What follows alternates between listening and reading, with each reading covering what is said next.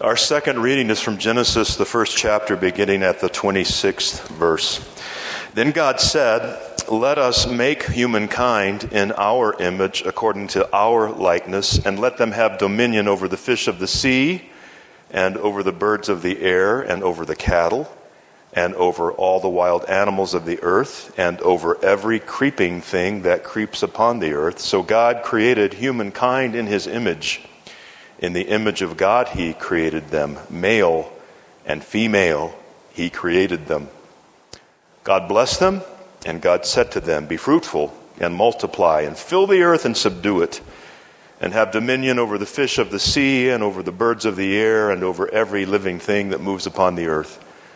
God said, Behold, I have given you every plant yielding seed that is upon the face of all the earth and every tree with seed in its fruit, you shall have them for food. And to every beast of the earth, and to every bird of the air, and to everything that creeps on the earth, everything that has the breath of life, I have given every green plant for food. And it was so. God saw everything he had made, and indeed it was very good. And there was evening, and there was morning, the sixth day. Brothers and sisters, this is the word of the Lord. Amen. So this morning we're going to think and pray on what the Bible tells us about God as the Creator and our relationship to Him as His beloved creatures, creatures who were made to know Him, love Him, serve Him, and worship Him. As you're probably aware, and maybe you've met some people like this, there's plenty of people these days absolutely categorically eager and willing to serve God but they want to do that only in an advisory capacity. Creatures wanting to tell the Creator what He should be doing. And that's not biblical creation um, at all, is it? That's not biblical Christianity. The Bible reminds us that we are absolutely creaturely. We're creatures. But we're not just any creatures. Human beings are the only part of God's created order that bear his image. We have been created in God's image and likeness. We're different than the animals. We're created for a higher purpose. We are created for a life of fellowship with God into eternity. Our reading this morning from Genesis, and it's echoed in the psalm that Nancy read for us, reminding us of the fall from grace. Uh, our reading from Genesis reminds us of three truths that have withstood the, the foolish questions and the doubts of every generation. First of all, we are indeed, as humans, created in God's image. And in spite of all the talk these days about self identification, God created us male and female. This gender complementarity is part of His design. And thirdly, before we fall, uh, it took the fall into sin, original sin, described in Psalm 51. God bestowed on the human family what we could rightly and faithfully call original glory. There was glory and goodness. God looked upon everything He had made, including the human family, and said, It's good. So let's look at those three briefly this morning, beginning with God's image. Uh, one of the key, most long standing teachings of Orthodox biblical Christianity is this truth We are no accident. We did not appear on earth randomly. We are created deliberately, purposefully, by the one and only true living God. This truth is so long standing that it was even uh, one that was expressed in Latin. And some of you might remember going to school and studying Latin long ago. Uh, we are imago Dei, we are made in the image of God. Now, verse 26 says, Let us make humankind in our image, according to our likeness. And there's lots of strange, speculative talk these days about that plural pronoun. Some of you might even have Bibles where there are footnotes that speculate as to what this might mean. Maybe there are other celestial beings, but we don't need to speculate when it comes to God's Word. We just need to let Scripture interpret Scripture. So I think in order to fully understand God making us in our image, he says, we go to the Word, we go to Scripture. Maybe you've heard this before. I hope so. John chapter 1. In the beginning was the Word. The Word was with God. The Word was God. He was in the beginning with God. All things came into being through him, and without him, not one thing came into being. What has come into being in him was life, and that life was the light of all people. And then that word became flesh and dwelt among us. That's Jesus, right? Jesus is the Word of God. God speaks creation, speaks His Word, and creation appears. That Word is Christ. That Word was God, is God, was with God, was made flesh. Everything that was created, everything that came into being, came into existence through Him, God's spoken Word. Remember this. In human history, Jesus appeared about 2,000 years ago. But that's not when He was created, He's no creature. He simply condescended and took on human flesh. He was there with the Father as God the Son. And that's not all. If you turn back a few verses in Genesis chapter 1, you'll see in verse 2 that the Spirit of the living God was moving over the face of the deep. So, do you understand this, friends? Before the world was created, the Father, the Son, and the Holy Spirit existed. The Trinity, the mystery of one God, three persons. The Trinity has always existed and will always exist. So when God speaks and says, Let us make humanity in our image according to our likeness, he's referring to this beautiful trinity of perfect fellowship and unity. You are created in the image of that God. And this image is so much more than just physical characteristics. It has to do with what some call ontology, our being, our very nature. And in that nature, it has to do with our relationship to God and with one another. And our place that God has assigned. Our place in creation of having dominion, having power, having responsibility over His creation. Verse 27 teaches us that God designed us to be male and female. This gender complementarity is God's ordering of the human race. It's not accidental, it didn't evolve, it was there from the beginning. Our femaleness and maleness, if you prefer, femininity and masculinity, somehow these together reflect the image of the God who created us. There's a lot of talk these days about self identification. I know this. I know this.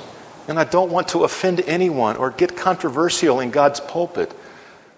But you know, when it comes to identity, um, when I go to the mountains with my 54 caliber Hawken, I'm self identifying as Jeremiah Johnson. I am Jeremiah Johnson. But I'm no mountain man because I get in my Ford truck to drive home to my lovely house with electricity and swamp coolers and refrigerated food and a wife. when I'm watching the History Channel, how many of you like the Vikings series? I am Ragnar Lothbrok. That's my self identity. And then the phone rings. And Ragnar, to my knowledge, never got a phone call. and I'm reminded no, I'm not Jeremiah Johnson. I'm not Ragnar. I'm not even Rollo. I'm Bruce. So self identity is one thing, reality is another. I was at a conference once when uh, a theologian who happened to be female said that it's a good thing God created us male and female because in a world of only men, everyone would be lost because no one would stop and ask for directions. At that same conference, I kid you not, another presenter said, But imagine a world of only women where there would be tranquility and peace and harmony and no need for armed forces because there would be no war. That speaker has not met some of the women I know.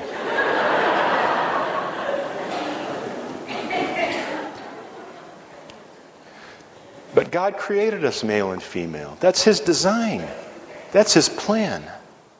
And I know there's a lot of confusion, but it doesn't change this truth. And then we hear in Genesis that God blesses creation, He blesses human family. He's pleased with what He's done. He looked at creation and saw that it was good. Creation reflected His goodness, His design, His glory. So we can, while speaking of original sin, talk about the prior original glory. But something happened, huh? And that something's called sin the sin of disobedience and rebellion, the sin of creatures wanting to be more, thinking they know more than the Creator, like those I referred to who are absolutely willing to serve God only in that advisory capacity. Yes, the doctrine of original sin is truth. It's not some idea made up by theologians or philosophers. Not one of us is born without the stain of sin. Not one of us is conceived in the womb with that original goodness and innocence of our first parents. You know this. We're born into a world of sin, as sinners, one and all. The prophet Isaiah foretells the coming of Christ who would suffer for us, but what does he suffer? He suffers in our place, taking the burden of your sin and mine unto himself. This is from Isaiah 53, referring to Jesus. He was wounded for our transgression, crushed for our iniquity. Upon him was the punishment that made us whole. All we, all of us, like sheep have gone astray. We've all turned to our own way. And the Lord laid on him, Jesus, the iniquity of us all. Uh, Nancy read, as I mentioned, from Psalm 51, the truth, not just of the psalmist's confession, but he describes our condition Against you I've sinned. I've done what's evil in your sight. You're, you're right when you judge me. Surely I was sinful, conceived as a sinner in my mother's womb.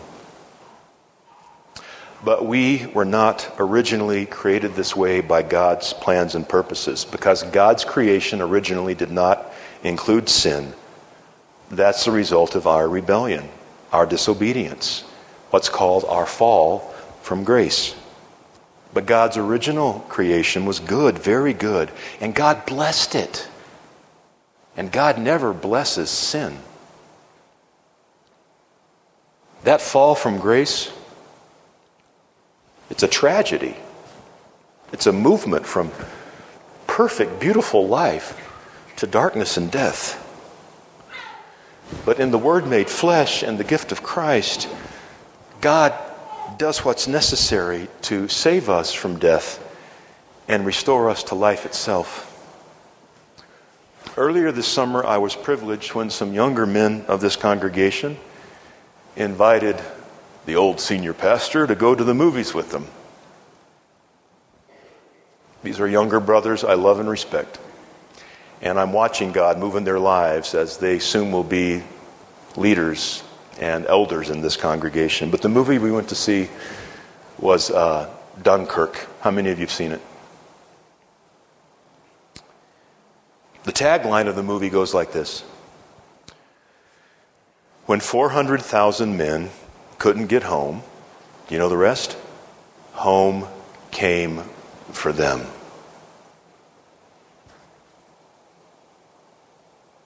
When they couldn't get home, home came for them.